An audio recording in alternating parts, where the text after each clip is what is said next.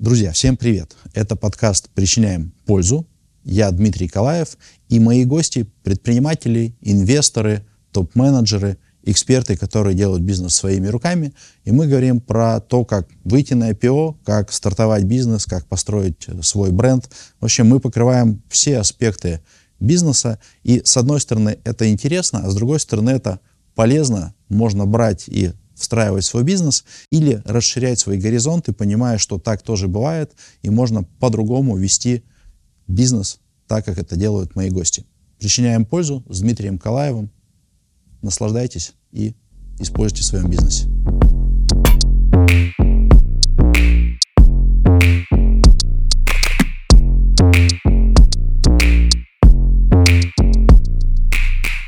Сегодня мы встречаемся с Димой Куриным. Дима последние годы с 2018 возглавляет э, МТС Стартап Хаб. Собственно говоря, Дмитрий и создал э, МТС Стартап Хаб в том виде, который он есть.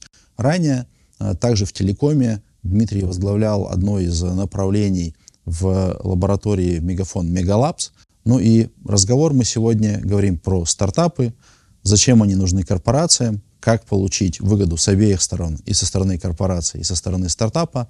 Ну и, в общем, достаточно оптимистично смотрим в то, что это все будет продолжать развиваться, потому что стартапам нужны крупные партнеры, а корпорациям нужны новые идеи и новые команды, которые могут создавать целые новые индустрии.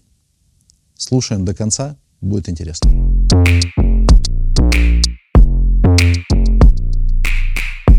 Здравствуй. Спасибо, да, что привет, пришел. И давай начнем, наверное, с такого вопроса, который, вот мне кажется, по крайней мере, у стартапов и на рынке э, всегда номер один. А зачем как бы корпораты занимаются этим? Вообще может чем-то померить, там, линейкой, не знаю, весами результат от э, того, что работа с э, маленькими или средними стартапами есть у таких гигантов, как компания МТС, может быть, даже какой-то кейс. Да, э, спасибо. На самом деле, ты же помнишь, когда мы все это начинали, это было там далеких 7 лет назад, э, у меня изначально было целеполагание, это должно быть измеримый результат, э, более того, результат, который влияет на бизнес. Иначе вся эта деятельность, на мой взгляд, не имеет вообще никакого смысла, и это скорее, знаешь, такой там бренд awareness, пиар и все остальное. Поэтому все вот это, весь период, все, что я делал, работая со стартапами, я пытался и пытаюсь до сих пор, это процесс постоянный, измерять ценность, оценивать ценность и, собственно, как-то спрашиваю на рынке у коллег, а как это у них? И вот весь мой путь, эм, последние практически 7 лет работы с стартапами в МТС, э, с внешним рынком, с коллегами по миру, он говорит о том, что это самое сложное, что есть в теме корп-инноваций и работе со стартапами, измерить эффект. Когда мы говорим, например, про какую-то интеграцию в существующий продукт, ну, как эдон какой-то, да, там, не знаю, берем стартап, есть продукт, 1 э, плюс 1 получается условно 3. В принципе, это можно начать измерять там по каналам, по приросту аудитории, по выручке, по другим метрикам. Но когда продукт не фронтовый, то есть не клиенту предоставляется, а где-то на бэке, или он инфраструктурный, э, или он просто часть большой какой-нибудь маркетинговой машины, и какой-то дает эдончик небольшой, ну невозможно это измерить. И вот все эти годы я постоянно спрашиваю зарубежных коллег на каких-нибудь конференциях, на каких-то обучениях, как измерить результат, покажите, как измерить результат. И вот у меня, вот знаешь, как-то главное, наверное, в голове засело, что, что не всегда его можно измерить, к сожалению, но в целом как-то тотал по, по больнице мы прикидывали, где-то 7x мы получаем от общей работы со стартапами за вот этот период. Учитывая там, сколько пилотов мы провели, там больше 120, да, сколько ушло в конверсию, в масштабирование, сколько там контракт, в кого мы проинвестировали. Если вот тотал посмотреть, эта деятельность окупается. Но измерить эффективность не всегда возможно. Пример. А компания Neironet, мы в далеком еще 2019 году начали с ними работать, а, сделали пилот. А, это что такое? Это голосовой робот-обзвончик на основе искусственного интеллекта, который эмулирует синтезом речи, по сути, разговор обычного продавца. То есть настраивается робот, он звонит клиенту и предлагает какие-то продукты и услуги. Мы провели пилот, начали масштабировать на 5 процентных пунктов, эффект выше, чем от обычного живого человека, представляешь? То есть я думал, что синтез вообще невозможно как бы человечески так вот реализовать. Э, начали измерять, это что? Это сокращение там, штатной единицы, возможно, да, там роботом заменяешь человека. Это, я не знаю, повышение продаж. Но, опять же, отделить влияние, не знаю, фактора сезонности, фактора лучшего оффера, еще какого-то другого фактора от работы робота сложно. Или, например, кейс вот э, знакомой тебе компании Dogzilla, которая, да, там автоматизирует работу по подготовке договорной э, части процессов. Мы их внедрили, сделали пилот, масштабировали. Это, кстати, одни из выпускники нашего акселератора еще, по-моему, 2018 года. И знаешь, какой интересный эффект? Там даже не бизнесом его можно измерить, а культурой. То есть люди стали обращаться к инструментам автоматизации договорной работы. То есть если раньше это был юрист, ну или там как договорник, который сидел, выверял, там правки высылал, то сейчас э, компания полностью перешла на такую систему. И я считаю, это тоже очень важный вклад работы с стартапами, когда ты чувствуешь какую-то область, чувствуешь какую-то тему автоматизации или цифровизации, или как угодно это назови, и через пробу пера, скажем так, через тест да, какой-то гипотезы а, выводишь это на масштаб, на скейл, на всю компанию. Как это измерить? Сложно это измерить, но эффект есть. Но при этом ты назвал 7x, э, это 7x на вложение, а если вот в деньгах это чем можно померить примерно? А, ну, я бы сказал так, что это тотал, наверное, там в районе миллиарда. Вот, вот так, наверное, эффект экономический. Но опять же, это эффект, который там, где мы смогли померить. Там, где мы не смогли померить, ну, как бы это невозможно. Там еще больше там еще больше. Ну, понимаешь, я не сторонник людей, которые начинают косвенные эффекты измерять, не знаю, там полпалец потолок, а вот мы косвенно повлияли. Но это можно делать, но, слушайте, как бы так можно все за уши притянуть. Можно сказать вообще, что там, я не знаю, МТС э, там один из лидеров цифровой экосистемы, потому что есть МТС Стартап Хаб. Ну, конечно же, можно, можно. Ну вот, собственно. Слушай, а вот я помню, там достаточно измеримая была история с поисковой строкой в э, МТС э, интернет-магазине. Да. И там прям вот очень видно было, насколько рост продаж в, в конкретной локации за конкретный период, и там вот прям хорошо меряется. То да. Есть, может, если помнишь цифры, добавишь, а то так прозвучало, что мерить прям очень сложно и практически не получается. Очень, очень хорошее замечание. В интернет-магазине действительно было несколько проектов. Первое, когда поисковую строку мы, по-моему, внедряли Detectum, по-моему, проект назывался, точно сейчас уже не помню, и Флоктори внедряли это в догонку, да, вот этот э, маркетинговый сбор e-mail и там догонка продаж. А в одном регионе мы за три месяца, по-моему, 100 миллионов или 150 миллионов рублей доп. продаж получили за счет внедрения вот как бы в один регион вот этой функциональности. Тотал по году считали, там полтора ерда был эффект роста дополнительной ревеню. Ну, собственно, вот такие цифры тоже. Но когда, когда ты говорил миллиард, это миллиард доп. прибыли получается, потому что тут вот полтора миллиарда доп. времени прозвучало. Но это же GMV, ты же понимаешь. Ну, ну да, бы, да, да. А там скорее как бы уже, там, ну, окей, давай назовем, выручка и прибыль, вот такими okay. терминами, okay. да. Потому что GMV-то тут можно как-то Ну, GMV, да, конечно, раздуть. можно э, показать э, очень много, при том, да. что там эффективность может быть 1%. Абсолютно. Друзья, спасибо, что слушаете или смотрите наш подкаст с Дмитрием Куриным. Но могу сказать, что еще больше интересной информации есть в моем телеграм-канале. Там есть другие подкасты, презентации, анонсы того, что делает команда Free. Подписывайтесь, читайте. Ссылка в описании к видео или к аудио.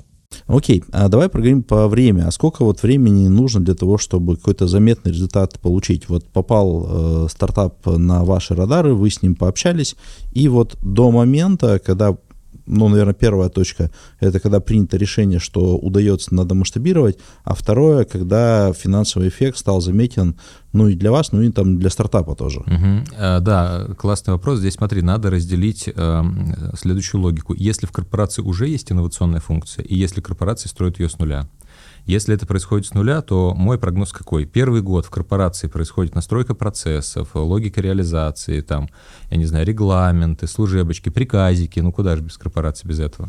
Найм людей, там, не знаю, ассоциация с рынком. Ты выходишь на рынок, тебя никто не знает, те же самые стартапы. Они, ну как, опасаются незнакомой как бы корпорации, которая заявляет, что, ой, эй, эй, эй, пошли работать с стартапами.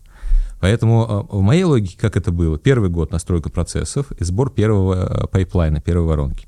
Второй год, там, собственно, там ты реализуешь какие-то пилоты, а, проверяешь гипотезы, начинаешь тестировать первые результаты. На третий год у тебя уже есть измеримые какие-то денежки, поскольку процесс пилота — это интеграция в legacy, это занимает время и так далее. То есть если это с нуля, то где-то три года до измеримых результатов. Если это существующая функция, ну, например, сейчас, то, естественно, мы быстрее это делаем, этот цикл, как бы мы уже знаем, рынок знает нас, мы знаем, чего мы хотим, потому что это тоже важный этап, когда у тебя есть бизнес, когда ты есть как инновационная функция, и тебе важно их сметчить, и не всегда у одних есть как бы осознание и, желание как бы работать с э, технологическими компаниями и как это работать.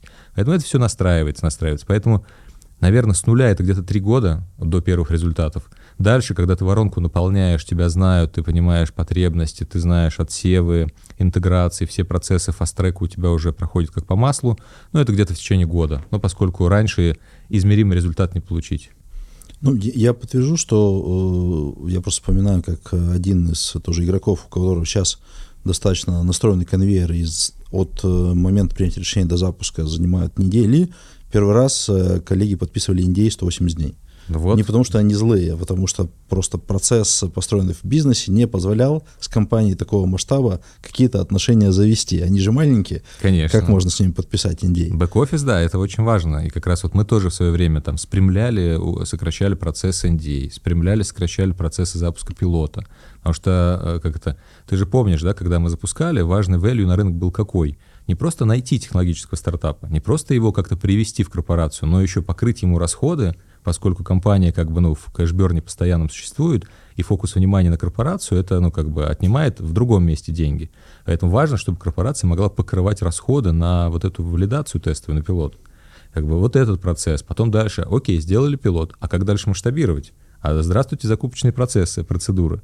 И вот важно было то, что мы делали. Мы э, сделали фаст-трек, то есть если успешный пилот, и если компания как бы с нами прошла путь, мы ее знаем, мы провели due deal, там, да, там технологическое решение, то сквозной должен быть переход в масштабирование без вот этого барьера доп. Э, закупочного.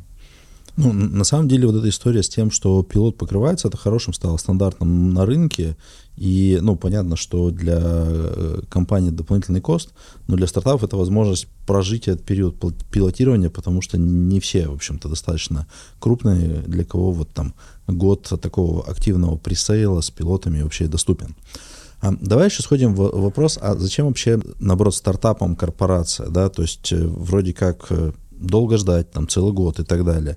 И э, тут же возникает еще и второй вопрос. Э, корпорация всегда ли захочет купить, а если захочет купить, то ну, вот не, не продукт, а саму компанию. А если захочет купить, это вот все, последняя точка или только начало? Слушай, вопрос очень дискуссионный, поскольку мы с тобой проживаем несколько этапов развития венчурного рынка в России, и каждый раз оно по-разному. Когда там все начиналось, а, понятно, что там про экзит э, ну, для стартапа, не для большой уже крупной технологической компании, а для стартапа вообще никто не думал какие-то стартапы, ну что-то в песочнице ковыряются, ну и пусть как бы ковыряются, мы посмотрим. Ну, ну инвесторы-то со, стап, со стартапами думали, это на стороне да. корпоративного игрока да, было не, не, не нужно. Зачем конечно, это все? конечно. И знаешь, вот э, важный момент, э, за все вот эти годы работы я понимаю, что нужно разделять стадии зрелости стартапа и стадии зрелости, когда с корпорацией стартапу есть смысл работать. Если ты ранняя стадия, то мой совет, и опять же, если у тебя нет там багажа, продукта, ты там только продукт market fit ищешь или нашел, и как бы тебе нужны ресурсы для масштабирования, на мой взгляд, не всегда корпорация идеальный партнер. Потому что, опять же, мы сказали, там, год до измеримого результата, раз. Два, а корпорация, ну, представьте, это такая большая махина, это слон, который там поворачивается, да, но не всегда как бы там он делает это быстро. И тут надо научиться работать с маленькой гибкой компанией, большой крупной э, корпорацией. Хорошо, когда внутри есть а инновационная функция, которая является таким вот точкой входа и позволяет и этих настроить, и этих настроить, и вот за ручку их взять и довести до результата. Но не всегда это работает, не всегда это так. Поэтому для стартапа зрелой стадии, ну окей, зрелый, давай как бы раунд A, хотя бы раунд A, выручка, ну я не знаю, ну 50 миллионов рублей по году. Для таких компаний корпорация это что? Это А, масштабирование, за счет чего? Деньги, то есть корпорация может выступить инвестором, там, дать кэшин на развитие, ну или про экзит мы уже говорили. Это маркетинг, поскольку, опять же, у корпорации есть бренд, есть абонентская база, есть каналы коммуникации. И стартап, условно, из вот там, 50 можно в 500 разогнать. А, это, опять же, экспертиза, которая, например, стартапу на ранней стадии, да даже на раунде A, мы много инвестируем вот именно в эту стадию, у них не всегда доступны эксперты, ну, не знаю, там, юристы какого-то там права, я не знаю, там, технари какой-то определенной фичи функциональности. Это просто им недоступно, ну, сложно и дорого. Поэтому корпорация — это еще и знания. И в текущих условиях, мы с тобой прекрасно понимаем, это что еще? Это защита, да, как бы защита от э, воздействия. Дружественным поглощением от недружественного поглощения. Да, да, дружественное от недружественного, но не только поглощение, ситуации бывают разные, собственно. Ну и вот надежное такое плечо, то есть корпорация для стартапа, для нужной стадии стартапа и нужная корпорация, давай здесь сразу сделаем развилку, поскольку не все корпорации одинаково полезны, как и не все инвесторы одинаково полезны, ты это тоже прекрасно знаешь. Поэтому для нужной стадии корпорация — это boost, то есть это вот взлет э, в масштабирование. Опять же, если сходится много, много разных условий. Стратегия, э, химия, vision, продукт, ну то есть очень много разных факторов. Ну, тут, наверное, еще давай сделаем отступление, э, что все-таки в, значительной части это персональная работа. То есть для того, чтобы стартап запустился на стороне корпорации, нужен бизнес-заказчик, который говорит, о, класс, я хочу этот кейс. Потому что даже если есть совершенно крутой стартап, который может э, теоретически дать какую-то пользу компании, но нету бизнес-заказчика, которому эта тема либо понравится, либо он просто в нее поверит, то, в общем, это пустота. Вот оно же так или как-то по-другому? А, смотри, есть э, два метода работы условно в корпорации со стартапами push и pull когда ты вначале как бы пул э, делаешь, э, там набираешь под потребность, каздевишь, зачем это нужно бизнесу, появляется заказчик, готовый брать коммитмент. Это как бы все, любовь, мир и так далее. Есть пуш, когда ты как инновационная функция сам хочешь качнуть какую-то тему новую, и ты сам уже находишь, пытаешься встроить в, корпорат, в корпоративные инструменты, в каналы продаж или просто на витрину, или просто даешь денег и смотришь, чтобы как-то подросло, и не задушить в теплых объятиях корпорации. Поэтому вот э, в идеальной картине мира, как мы работаем, скажем так, 80 на 20 по правилу Паретта, мы работаем под заказчика. Когда есть бизнес-заказчик, это значит, у него есть стратегия, стратегия утверждена на уровне правления или совета директоров, у них есть ресурсы, фокус внимания и желание работать с этим стартапом. Если этого нет, это работа в пустоту. Но при этом э, во втором случае, когда вы, получается, делаете э, ну, как бы такую инъекцию, то тогда это в твоей команде кто-то должен верить, что вот это работает. Если никто не верит, ни бизнес-заказчик, ни команда инноваций, ну, значит, просто пока не пришло время. Это правда. И знаешь, э, как, это, как бы это не было мучительно больно, я сейчас смотрю некоторые кейсы, которые, например, мы приносили несколько лет назад, и сейчас они становятся актуальны.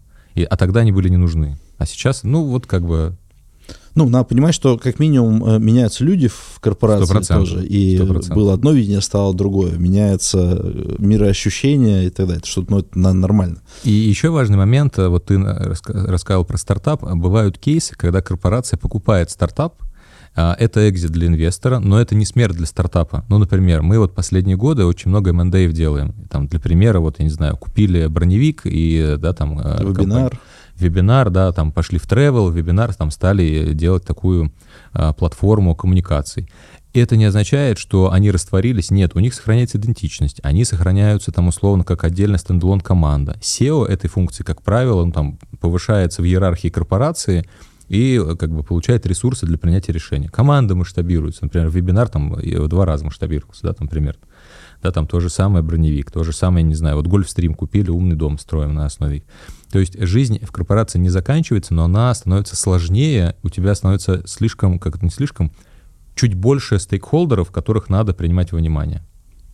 И uh, тут возникает два вопроса. Первый вопрос, uh, а как эти культуры смачить, да, то есть, условно, здесь у меня было там 100 человек или 50 человек или там 500 человек, а здесь там десятки тысяч или сотни тысяч, и как одно с другим вот э, воткнуть, как, как, как практика ваша работает? На самом деле, мне кажется, вот во всей истории работы со стартапами для корпораций это культу культура самый важный аспект. Потому что какой бы ни был хороший продукт, а, как бы ни был а, стратегически важен этот продукт для корпорации, если культура отторгает новые технологии, отторгает предпринимателя, то как бы корпорация не старалась, ничего не получится. И такие кейсы мы знаем, там, в том числе за рубежом, в основном, в том числе, да. Ну, там просто их больше, условно, на тысячу масштаб, у тебя там... Масштаб, да. у нас там единицы, десятки, да. вот. А поэтому как это классика культуры, есть стратегию на завтрак, это правда. А как это э, делается? Как я уже говорил, когда происходит поглощение стартапа, SEO вот этого стартапа, ну, там, в разных кейсах становится, там, не знаю, вице-президентом или там директором этой вертикали и подчиняется напрямую президенту, ну, или там минус один максимум. А, и у него, как бы, по сути, большой мандат на использование ресурсов корпорации, но свою идентичность он сам, как бы, способен защищать, охранять от каких-то процессов. И, в принципе, это лечится, я не знаю, на уровень принятия устава дочерней компании. Это лечится на уровень э, вовлечения функций корпорации внутрь стартапа, чтобы они были партнерами и говорили как можно, а не от того, как нельзя. И, в принципе, важный элемент как я уже говорил, не все корпорации одинаково полезны. МТС последние пять лет проходит сильную трансформацию. Мы перестроили функции, функции закупок, функции юриста, финансиста. И сейчас вот эти все сервисные функции, которые раньше казались барьерами, типа нет, нельзя, запрет, ну, знаешь классику, они сейчас перешли на модель бизнес-ориентед и стали больше партнерами. И когда они говорят «нельзя», это не, не красный флаг для бизнеса. Это скорее бизнес берет на себя риск и говорит, ну нельзя, окей, я услышал, спасибо, я решение принял сам. И вот эта культура как бы принятия риск-аверс, она в том числе распространяется на стартапы. Поэтому если корпорация хочет работать с стартапами, мало просто когда делать инъекции, мало в себя их поглощать, надо еще внутри меняться. А вот э, зачем вот этому основателю стартапа, топовому стартапа, во-первых, вот этот процесс проходить, и что их мотивирует э, становиться вот там вице-президентами МТС и так далее? То есть вот, ну, опять же, ваша практика и как процесс э, вот этого слияния происходит. А, да, у нас и таких кейсов довольно много. Как я уже сказал, Гольфстрим стал вице-президентом а, «Умный дом». Например, Стопол мы покупали компанию разработку а, этих смарт-девайсов машины, ну вот этих. Денис Смирнов теперь стал директором МТС «Авто». А про вебинар ты упоминал, или, например, Vision Labs. Саша Ханин стал вице-президентом по искусственному интеллекту МТС. И помимо условно развития Vision Labs, у него открылось больше поляна. Он запустил акселератор, стали делать фонд инвестиций, стали делать условно как бы разные девайсы, ну то есть не только речевые, не только видео, да, как бы uh, recognition, то, что было в Vision Labs, пошли в голос, пошли в девайсы, там, пошли в как бы разные направления. То есть у него, в принципе, это что? Это масштабирование его экспертизы на ресурсах корпорации. Поэтому, отвечая на вопрос, что для них это, это вот как-то новый experience, новый челлендж на большой поляне, с большим количеством ресурсов, но, естественно, с upside ом. То есть они, как CEO этой вертикали, получают а, там опционную мотивацию от успеха. Поэтому это в том числе возможность заработать. В стартапе не всегда можно заработать, ты сам знаешь.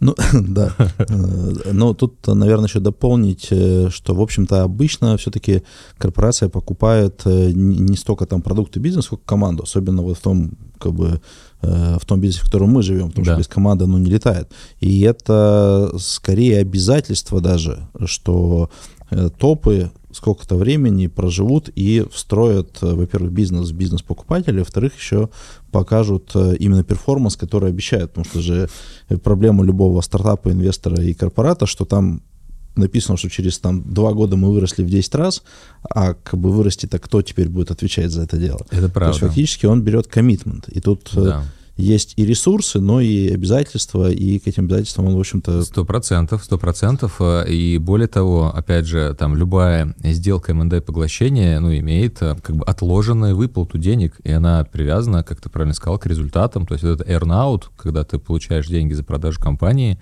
он, естественно, на несколько лет размазан. И здесь уже вопрос, понимаешь, э, это очень личный такой, знаешь, персональный даже момент. Условно, готов ли фаундер вот стартапа идти в корпорацию – насколько ему культура близка, насколько люди, которые вот в корпорации условно там, не знаю, там, топы или middle уровень, насколько они его заряжают. Потому что предприниматель это кто? Как бы это иногда довольно такой активный, местами безумный человек. Почему? Ну, потому что он должен менять мир, он должен э, инновировать, он должен предпринимать, то есть создавать, создавать из нуля единицу, что-то новое. Корпорация это ну, сложнее делать. У тебя, да, больше ресурсов, больше ответственности, но ты должен как-то ментально принять это, что да, теперь я создаю продукт внутри холдинга, и у меня теперь больше стейкхолдеров, чем было раньше, хотя, ну, опять же, зависит от акционерной стратегии, у кого-то там десятка-два акционеров, и со всеми надо считаться. Корпорация иногда, условно, у тебя там есть SEO или, там, не знаю, акционер, принимающий решения, и этих людей меньше. Поэтому очень личный вопрос, и я видел кейсы, когда не приживались люди, предприниматели в корпорации, видел кейсы, когда приживались. Ну или кажется, что приживались. Мы же не знаем, что у них в голове. Надо сюда их на подкаст приглашать и спрашивать. Ну, на самом деле, э, действительно, тут еще выбирает и сам основатель, с кем он э, мачится или не мачится. Потому что вот в одном из наших экзитов у нас были там три оффера от разных э, корпораций, и э, основатель выбрал офер, который был на 20% э, ниже максимального, ровно потому, что он понимал, что ему сколько-то лет предстоит в этой компании mm-hmm. работать, или, может быть, вообще как бы стать частью да. этого бизнеса. И э, он как бы лучше на 20% меньше получит в деньгах, но зато это будет для него органически э, совместимо, чем вот просто деньги и потом как бы каждый день в эту компанию ходить как э, вот. на каторгу. То есть вот, это такая вот. история. Слушай, а, а вот еще регулярно э, стартапы говорят, вот нашу идею своровали там и так далее, и так далее. Вот э, распакуй, может быть, эту историю, как э, компания смотрит на, на там, вот стартап, почему не сделает сама, да, почему вообще это делать. Я понимаю, что это сильно зависит от культуры, да, кто-то, наоборот, больше склонен мы сейчас сами запилим, кто-то говорит, нет, мы вообще не занимаемся, но вот вы вроде как органически умеете и сами создавать продукты mm-hmm. и с рынка его привлекать, как вот вы этот вот баланс э, выдерживаете? А, хороший сложный вопрос. Э, честно говоря, там, э, может быть, исследование какое-то сделать по, по рынку, кто как это делает, потому что все очень по-разному. Мы знаем там крупные экосистемы, которые все делают сами, да, не будем называть какого цвета. Мы знаем экосистемы, которые только покупают, а потом как бы в, в объятиях своих пытаются что-то с этим делать. Мы пытаемся, как ты правильно сказал, совмещать, а, и мы вообще позиционируемся, что мы открытая экосистема для партнеров. Что это значит? А, ребята, как бы у нас есть, вот, я не знаю, там, 80 миллионов абонентская база, а, там 14,5 миллионов экосистемных клиентов, которые потребляют больше пяти продуктов МТС, ну, группы да, там у нас есть каналы и так далее, и так далее. То есть давайте приходите и вместе будем что-то думать, что-то делать. Ведь как рождаются вот эти инициативы? Иногда там от акционера, иногда, собственно, там топ-даун, иногда ботtom-ап, иногда там сбоку откуда-то. Поэтому мы в этом плане открыты, это как бы часть культуры компании, что, ребята, приходите, будем смотреть, общаться, обсчитывать и дальше решать. А как у нас это происходит? У нас есть внутренний продуктовый комитет, а, куда продуктовые вертикали могут вынести какую-то инициативу, а если они хотят ее реализовать. Более того, сейчас а, каждая бизнес-вертикаль имеет определенный лимит денежек, когда они могут сами проводить MVP без согласования там, с большим количеством людей. То есть они, о, увидели какую-то возможность, а давайте запилим. А наша задача как раз инновационной функции, чтобы они, когда решили что-то запилить, прежде чем делать самим, посмотрели по сторонам. Ну, почему? Ну, потому что time to market у тебя короче ты берешь какое-то готовое решение от стартапа, или там покупаешь, или инвестируешь, или просто партнеришься, для тебя это быстрее, чем, например, самим найти команду. А сейчас мы знаем, какой как бы на рынке труда какая ситуация. Очень сложно людей привлечь, замотивировать, удержать. Поэтому а, наша задача как раз вот, когда они сказали, хотим пилить, ребята, о, посмотрите, вот есть такие, такие, такие-то кейсы, давайте с ним пообщаемся. Поэтому это, в принципе, знаешь, такая система сдержек и противовесов, когда, с одной стороны, а, супер какие-то такие горизонтальные решения, а, принимаются решения пилить внутри, ну, я не знаю, там, биллинг, я не знаю, там, identity, ну, там, идентификация, авторизация, ну, какие-то такие core-функции, они, ну, как бы сложно отделяемые и сложно, как бы, делегируемые кому-то. Если мы говорим про вертикальное решение, то здесь, опять же, принимается решение как? сделали MVP, пощупали рынок, если, например, сами, потом выносите это на продуктовый комитет, и на продуктовом комитете уже как бы широким таким контуром, финансистом, мы, как такая инновационно-стратегическая функция, смотрим и говорим, слушайте, вот вы как бы хотите идти вот в эту область, а на рынке есть таргет, который сейчас готов продаться, или там с кем можно это сделать, и быстрее занять долю рынка. И они такие, о, классно, так зачем мы будем пилить? Мы лучше как бы возьмем эту команду, приземлим ее внутрь и будем развивать внутри. Бывают кейсы, когда сами уже пилят внутри, ну, например, вот купили броневик, а, это такая, да, как бы бэкенд история. Но фронтенд стали делать сами, МТС Travel, так появился портал. Мы говорим, окей, а что не хватает для того, чтобы портал развивать? Трафика. Где взять трафик? Мы купили компанию «Тонкости туризма», портал, который как раз про travel. А, там, собственно, был бизнес под продажу, мы интегрировали его, с, собственно, реферально с МТС Travel, и на существующий бизнес появился там доп, доп такой add-on медиа-портал, который позволяет привлекать аудиторию. Бывают такие кейсы. Бывает, когда под капот кто-то встает. А бывает просто там, знаешь, нет, мы делаем сами, уперты и так далее. Но если, например, через цикл MVP, там, полгода, год нет результата, в компании задают вопрос, а зачем мы в это инвестируем? И этот продукт или убивают, Или говорят, так, этим не занимайся, идите там, купите кого-то и ну, дайте какой-то рост. То есть такие кейсы тоже есть.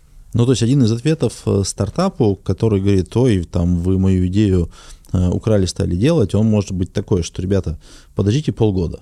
И если за полгода не допилили нужный продукт, то вернитесь, скажите, а может быть все-таки с нами, или наоборот, если за полгода напилили, убежали дальше, то, наверное, какой-то стартап слабый, если коллеги э, из корпоративного да. мира смогли сделать больше, чем компания, которая вроде как стартовала даже раньше. Все верно. И более того, опять же, там моя мантра какая? Ребята, пока вы не добежали до клиентов, до продаж, до там, не знаю, product market fit а, идея, к сожалению, как бы мало ценности несет. Покажите ее traction. Вот когда есть traction, тогда даже корпорации проще в вас инвестировать, дать вам деньги вот это вот на развитие, на рост, чем когда вы, ой, мою идею украли. Слушайте, ну как-то мы не живем в замкнутом мире, у нас как бы доступ к информации у всех одинаков. Ну, но мы с тобой даже, наверное, в основном идеи-то не видим. То есть, вот, по крайней мере, э, у нас, вот мы видим там сколько-то тысяч э, команд презентаций э, в год, и то, что до меня добирается, это обычно с выручкой. Я думаю, что до, до ваших бизнес-заказчиков тоже там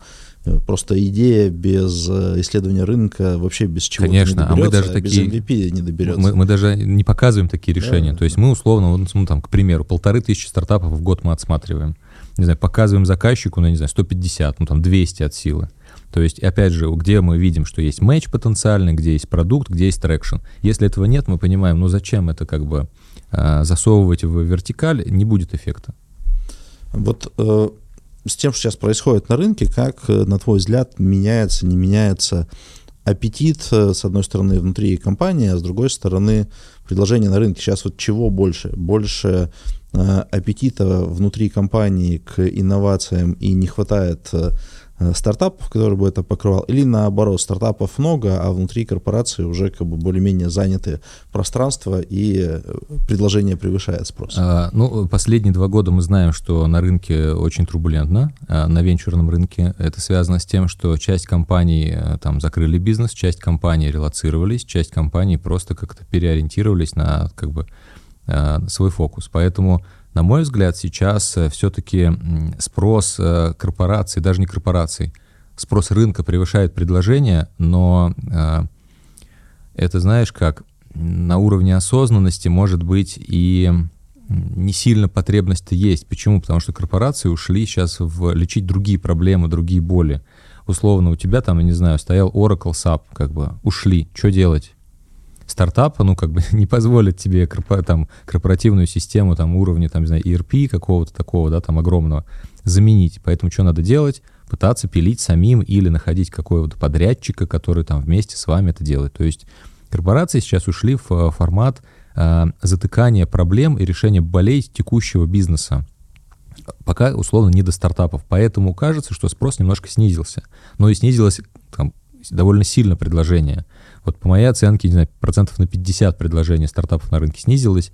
Ну и, собственно, спрос э, тоже там, знаешь, кто-то не то, что не готов инвестировать, не то, что не готов с стартапами работать, а находится в этапе переосмысления стратегии. А что мы есть? А вот, условно, санкционные риски. А как мы там дальше будем масштабироваться на новые рынки? А как в России? А цепочки поставок? А payment платежи и так далее. И вот, ну, условно, пока просто корпорациям многим не до этого. Поэтому а, потребность э, вообще в технологиях-то есть, потому что еще куча неоцифрованного бизнеса, ну, условно, производственный бизнес, на мой взгляд, еще там утилизация технологических стартапов там еще далеко как бы до реализации. Понятно, что там знаю, телеком, ритейл, финтех э, довольно-таки технологичные бизнесы уже сами в основе своей. А вот условно производственные какие-то кейсы, я не знаю, обслуживание, сервис, там еще большой спрос. Но им кажется, что пока не до этого. А, и, ну, с одной стороны, как бы сейчас рынок видишь покупателя, а с другой стороны, я вижу, что за классными, крутыми решениями стоит очередь. То есть происходит битва. Ну, не знаю, вот кибербес. Да, классика. Перегретый просто капец как рынок. Решений, там есть крупные игроки, но ну, ты их не купишь, ты там с ними не со всеми запартнеришься, а тебе нужно, ну как это, свое что-то. И ты или как-то пытаешься, сказать, людей запускать и так далее. Вот мы в прошлом, по году запустили МТС Red вот, и Future Crew, там такое кибербес направление. Начали людей нанимать, хантить и стали смотреть рынки, э, пылесосить, ну, как мы, как инновационная функция, а какие есть стартапы. Но вот одну сделку мы сделали с компанией Fishman, да. Я бы не могу сказать, что там, знаю, десяток компаний, с которыми вот мы в Кибербез сейчас могли бы проинвестировать. Ну, очень сложный рынок, очень конкурентный. А, давай пойдем еще в, в тематику, почему не совершаются сделки. Здесь как раз про вот инвестиционную историю. И вот э, э такой топ-3 сначала, почему э, компания не заходит, ну вот крупная компания не заходит в сделку, а с другой стороны, топ-3, э, почему сделка, ну, как бы срывается, то есть, наоборот, предложение компании не подходит для стартапа. Угу. Да, ну, э, давай, наверное, как раз вот, вот эти топ-3. Э, в принципе, сделки-то есть, но они просто не в таком количестве, как мы привыкли раньше, там, до там, пандемии или там во время, когда все замерло. А, поэтому какие основные там, не знаю, три вот э, аспекта со стороны корпорации, почему не происходит? Первое и самое важное — стратегический матч. То есть зачем мы хотим купить эту технологию, эту команду, этот продукт? А, там, не знаю, мы хотим сократить time to market, мы хотим привлечь, привлечь экспертизу, мы хотим выйти на новый рынок. Слушай, а вот здесь вот важно, это должно быть э, видение только вас или Э, стартап, с которым вы работаете, тоже должен быть. Потому что часто возникает история, что, вот я тут удивился, но все-таки где-то у 40-50% э, стартапов нет стратегии. Ну, то есть вот на вопрос, а как вы думаете, ну, нас как бы рынок поднимает, нам так хорошо. И вот это вот будет 100 фактором для компании, потому что у вас есть стратегия, а они, ну, не знают. Как вы будете а, Смотри, э, стратегия корпорации — это, условно, знаешь, метод ставок. Ну, там где-то больше, где-то меньше. И а, а, стартап обладает, ну, как бы стартап, с которым есть смысл что-то дальше обсуждать, у него должна быть какая-то ценность. Ценность — это что? IP, продукт, команда. Если этого нет, то корпорация просто ну, не будет разговаривать с таким стартапом. Если у них нет стратегии, но есть продукт, и они просто как-то утилизируют возможности на рынке, для корпорации это good. То есть это тот кирпичик, который можно в стену вставить и как бы полетит. То есть за стратегией проблем нет. Окей. Okay. Как бы дайте, да покажите, что есть. Ну, то есть мы знаем, что с вами делать, покажите, что оно работает. Да, покажите, что оно работает, покажите, как бы, на что вы способны. А, поэтому, а, в принципе, даже если, это, кстати, отвечая на вопрос, что корпорация может дать стартапу. Корпорация может дать стартапу полет мысли, стратегию и некую амбицию, потому что вот иногда к нам приходят ребята, вот там наш сегмент вот такой, как бы ниша вот такая, раз там, я не знаю, там рынок ограничен. Такие, погодите, а если вот сюда посмотреть?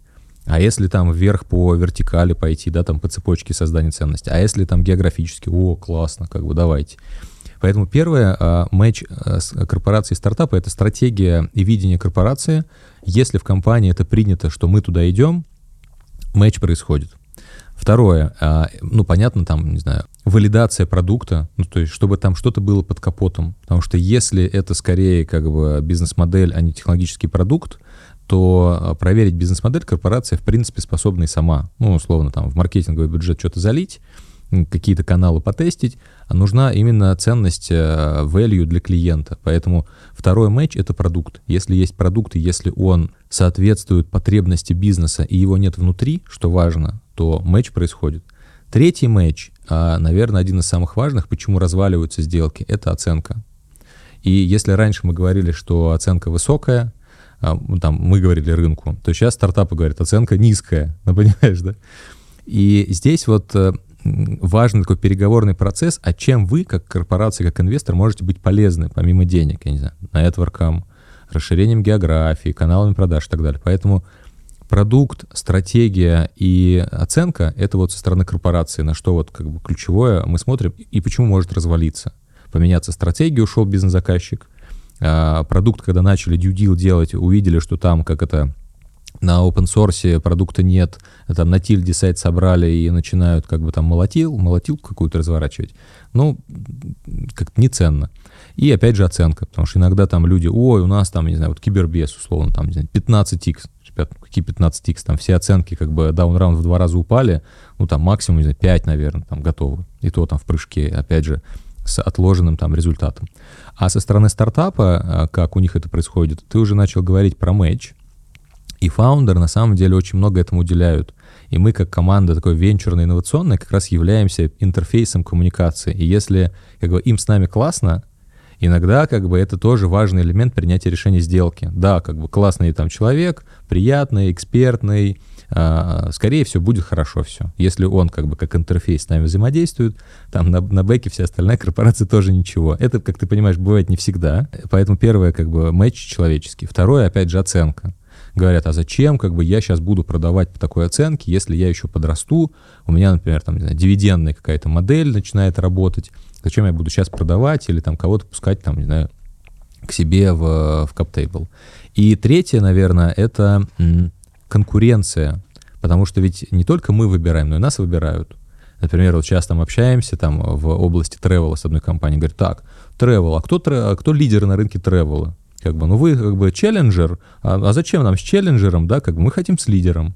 И тут ты уже начинаешь как это думать, а какие есть еще opportunities для того, чтобы их привлечь к себе на борт.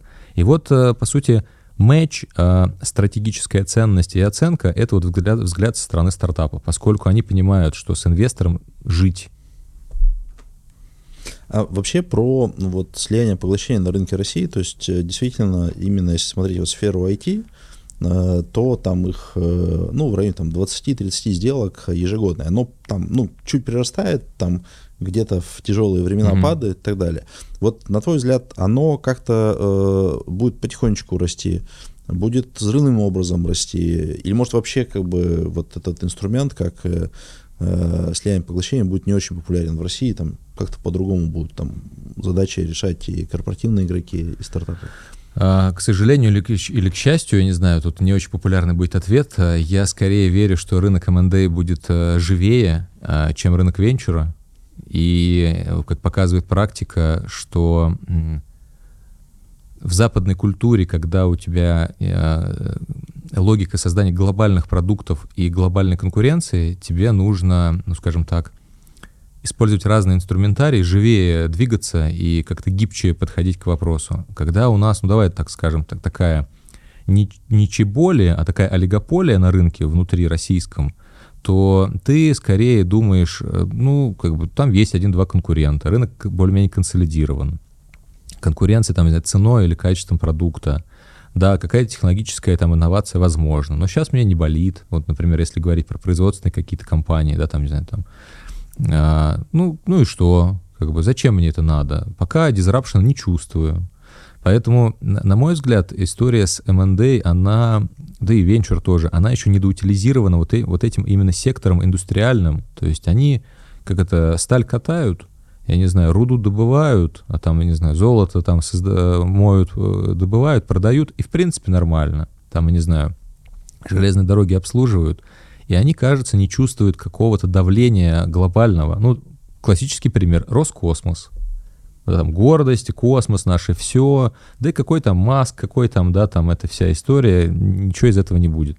Ну вот мы видим, там сколько, 15 лет прошло, да, там какой дизрапшн произошел, там стоимость полета снизилась, да, там, не знаю, частота, возвращаемость, а у нас, собственно, технологии развиваются медленнее. Почему? Ну потому что дизрапшна никакого не было на рынке долгие годы.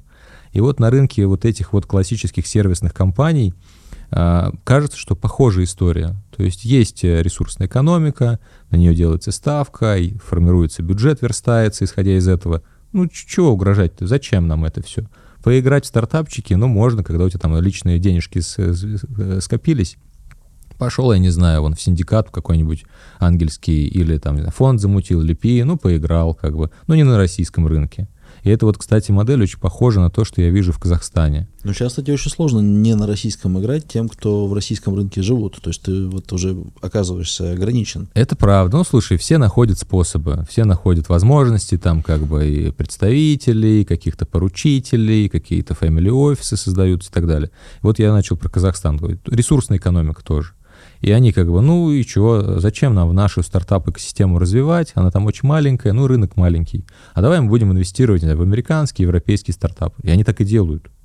А другое дело, готовы ли европейские иностранные стартапы брать их деньги? И это всегда как бы вот такая вот дилемма. В России, собственно, получается так. Рынок M&A, на мой взгляд, живее. Он будет жить, ну, потому что ты никуда не денешься от того, что там как бы консолидация, прирастаешь, покупаешь конкурентов, я не знаю, хочешь выйти в новые области, в новую нишу. Все на самом деле зависит от стратегии. Если в стратегии компании есть э, диверсификация и масштабирование бизнеса, то конечно, будут применяться и венчур, и M&A, и acquiring, и собственная разработка. Если в стратегии компании у акционера фокус, как бы копаем здесь, как бы это наша поляна, и лучше мы будем фокус на отраслевые и не будем расползаться, это тоже стратегия. Тогда им M&A будет скорее нужен отраслевой, как бы, но он, он конечен.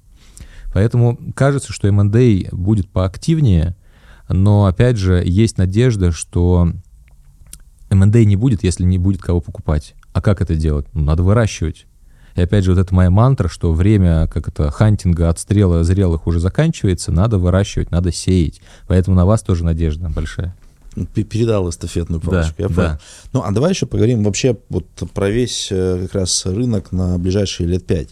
То есть вот, э, окей, я услышал, что время hunting а заканчивается и вновь надо инвестировать на ранних стадиях, что ждем, может быть, что вот э, промышленные предприятия тоже доберутся до такой вот активной экспансии в инновации и так далее.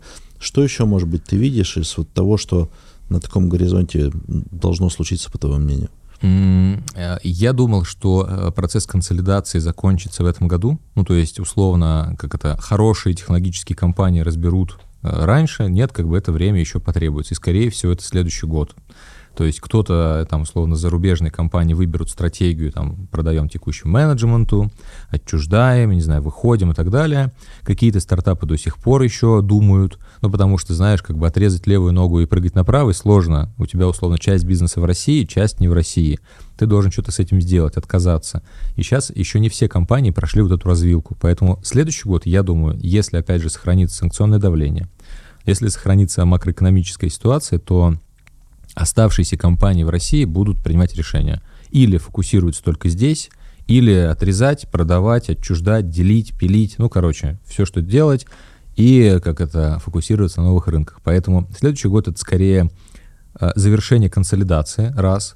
Два, в следующем году я думаю и, честно говоря, верю, что начнут складываться инструменты частных инвестиций, мы сейчас видим, начинается ангельские сообщества потихоньку раскачиваться, биржа начинает думать про инструменты альтернативных инвестиций, а появляются новые там краудинвестинговые платформы. Следующий год скорее будет время такой проб и ошибок. А тут попробуем, сям попробуем, как бы, а, и консолидация. Это вот 24 год. 25 год время посева, скорее всего, ну потому что государственный бюджет сейчас сверстан как бы определенным образом на те нужды, которые там сейчас актуальны.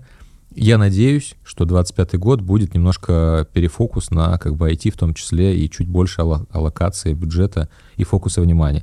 Происходит трансформация институтов развития, ты знаешь, да, там РФПИ, РВК, Сколк, ВНТИ, да, это вся как бы весь этот фарш экосистемный, скорее всего, к 25 году выстроится в какую-то логику. И я думаю и верю, честно говоря, хотелось бы, чтобы 25 год был годом посева, стартапов, годом, не знаю, выдачи грантов, годом а, старта больших программ, а, годом выращивания стартапов в России. Это 25 год. Результатов не будет, естественно, потому ну, что... Пер, первый год, конечно. Первый год. 20... Но, но, но при этом да. бюджетные деньги в пассивном инвестировании не очень тяжелые, потому что это же всегда большой процент провала, а большой процент провала с бюджетными деньгами ведет к э, прокурорским проверкам и всему остальному. Вот, и сейчас мы видим, что есть как бы полет мысли в эту сторону. А ты знаешь про закон права на риск, который сейчас корректировка возникает, что не просто как бы за каждую портфельную компанию в госфонде будешь отчитываться, а по портфельному принципу. И, и это на самом деле мы тоже там участвовали в формулировках некоторых. А это нормально, это здоровый подход. И кажется, что вот госинституты там как раз к 2025 году это, это оздоровление возможно, я это надеюсь, вот, пройдут. Поэтому 25 год посев, 26 год что-то начнет вырастать. Плюс, э, я думаю, что в 2025 году будет э, серия IPO российских компаний. Сейчас только многие думают, следующий год будут готовиться. Но я думаю, десятка, десяток, два IPO точно я будет. Я думаю, что даже в следующем же десяток будет. В следующем десяток, в 25-м еще, еще десяток, а то и два. Ну, то есть рынок начнет как бы в эту сторону двигаться. Это 25. 26 год, появляется денежная масса, начнут взрастать какие-то ростки. И вот, собственно, 26 год, время, когда корпорации я думаю, начнут как раз активнее работать со стартапами, поскольку будет с кем работать, будет денежная масса, в том числе у тех э, компаний, которые вышли на IPO, им надо будет отстраиваться от конкурентов и прирастать неорганически. Они, они уже будут становиться корпорацией. Они уже будут То становиться сегодняшний позитив будет уже того 100%. размера, что... Сто процентов. Да. То есть 26 год начнется движуха. Ну, а 27 я надеюсь, мы вернемся к, там, к допандемийным, до СВОшным каким-то параметрам. Вот Слушай, а вот я верну историю про пассивные э, как раз инвестиции, наоборот, корпоративным игрокам, потому что, э, ну, вроде как вот государственные деньги, они тяжелые, для венчура, э, ну, как бы все-таки проще жить там, где ты зарабатываешь, а не, а не как бы вот э, развивая только светлое будущее, потому что это не импакт же инвестирование, да, это венчурное инвестирование. Вот. И, и, и вроде, может быть, вот корпоративные игроки э, пойдут в, в посевы, да, то есть потому что тот же, допустим, Сбер местами, но он скорее в R&D ходит, чем в посевы, да, там кто-то отраслевой тоже вынужден также действовать, да, там mm-hmm. какой-нибудь Газпром нефть, потому что ну, никто не будет создавать Инфраструктуру, для, да, да, да, для там какие-то решения для нефти и газа, но тоже вынужден. Вот для компаний таких как МТС это выглядит как тоже вынужденная какая-то мера на вот этом горизонте пятилетнем? Или пока непонятно, почему это могло случиться? А, ответ скорее да, чем нет. А, понятно, что мы сейчас активно думаем, что делать э, с точки зрения работы с венчурным рынком, какими инструментами, поскольку понятно M&A, понятно, там, не знаю, зрелая стадия, у нас есть фонд, мы там инвестируем там, до 5 миллионов долларов в чеки уже в зрелые компании, и дальше, как бы, собственно, gap. Gap связан с чем? Как я уже говорил, с ранними компаниями, корпорациями, корпорациями сложно выстраивать синергии. Стартап уровня Юрента дает понятный impact в бизнес. Стартап э, условно уровня, там, не знаю, вот мы проинвестировали там в некоторые компании, не знаю, раунда A, пока impact в будущем. Поэтому я делаю прогноз, что помимо госинститутов посев пойдут корпорации. Как они туда пойдут? Вопрос. То ли это будет э, посев э, сорсинга мозгов через, не знаю, хакатоны, через какие-то идиотоны, через какие-то вот такие инструменты. Возможно, и мы к этому придем, будут появляться фонды ранних стадий или конверт-займы, какие-то там более активно начнут выдаваться. Это, к сожалению, все-таки скорее вопрос не про возврат инвестиций все-таки, ну потому что мы знаем смертность стартапа, мы знаем текущие ограничения рынка. Поэтому я не верю, что здесь можно заработать, но здесь скорее можно попытаться вырастить какую-то технологию или компанию и просто поддержать рынок. То есть поход корпорации в посев — это скорее одно из э, таких, знаешь, вот есть одна рука и вторая, условно, одна рука государственная поддержка, вторая должна быть корпоративная э, рынка. Если включится и одна, и вторая, рынок и живет. Ну да, на мой взгляд, тут еще точно нужна во всех пассивных историях отраслевая экспертиза, потому что государство за, за, за все в общем, а любая корпорация Это разбирается правда. в конкретном задачах э, той ниши, в которой она живет. Ну и финализируя наш разговор, давай попробуем тогда вернуться в начало и э, а что делать вот как бы стартапу, который говорит, я в итоге вот вижу там МТС как э, хорошего партнера в будущем, э, и вот сделать раз, два, три, вот какой набор шагов, изменения своего бизнеса там или там подготовленности надо пройти, чтобы оказаться на радарах и в итоге вот слиться в экстазе и получить эффект в, в обе стороны. Да, ну первое, надо э, делать э, то, в чем ты компетентен, компетентна твоя команда, есть э, запрос у рынка, и есть какое-то неконкурентное преимущество, то есть пытаться копировать, повторять, ну, дайте себе ответ на вопрос, а чем вы-то лучше? Да? Ну, почему условно МТС не сделает это самое быстрее? Или кто-то другой? То есть, есть, ну, это такие, знаешь, из разряда абстрактных э, полезных советов из разряда конкретно под МТС. Первое, эм, посмотрите стратегию компании. Стратегия компании пишется несколько лет, и там основные фокусы уже сейчас понятны. Там набор вертикалей, в который мы идем, да, там, я не знаю, какие-то основные фокусы. Если вы в эти фокусы попадаете, то а, нам условно интересна компания или с готовой технологией, или с трекшеном, ну, как я говорил, там десятки миллионов рублей. Почему? Ну, потому что вас можно масштабировать проще, быстрее. Поэтому первое, посмотрите стратегию МТС. Второе, вам нужны будут ресурсы для того, чтобы бежать дальше. А, мой совет на ранней стадии в корпорации скорее не ходить, а идти в бизнес-ангельское сообщество, идти по 3F, да, как бы идти в грантовую историю, привлекать деньги, возможно, там, не знаю, заемные. А, опять же, это очень сложно, но как бы какие-то гранты еще и остаются. То есть э, получаете финансирование для роста развития продукта. Слушай, а вот здесь вот э, насколько будет плюсом или минусом, если стартап добежит до кого-то там из топов э, МТС, кто угу. за какую-то вертикаль реализации стратегии отвечает, и его в качестве адвайзера бизнес-ангела к себе затащат. Вот, как раз это я хотел третьим пунктом сказать. Ну, то есть помимо денег вам нужна экспертиза отраслевая. А общайтесь с экспертами рынка. Возможно, это топы корпорации, а возможно, нет. То есть привлекайте людей, которые могут вам э, скорректировать вашу стратегию и направить в правильное русло развития. Если у вас есть целеполагание, прийти в корпорацию, сделать экзит, ну или запартнериться, то постарайтесь э, в адвайзере привлекать людей из этой компании или из этого сектора. То есть, опять же, как бы, э, да, там, э, как я говорил, деньги пассивные на рынке искать, а не в корпорации, экспертизу привлекать. И первое я уже забыл.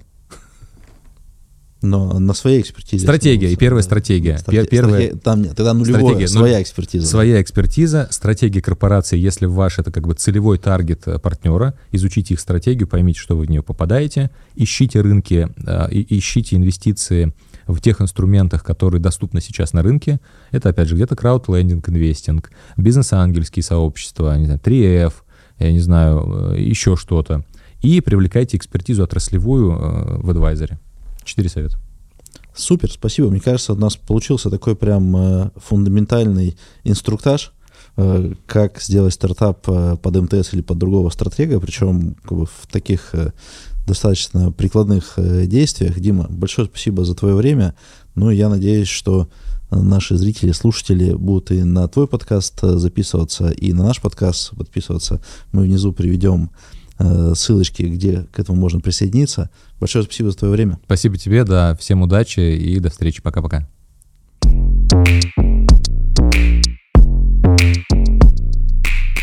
Друзья, спасибо, что вы нас смотрите или слушаете. Ставьте лайки. Если не нравится, ставьте дизлайки. Пишите, что вам было интересно, чем вы не согласны.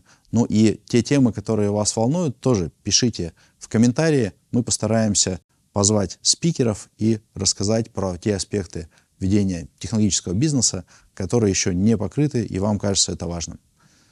Лайки, комментарии и присылайте друзьям. thank you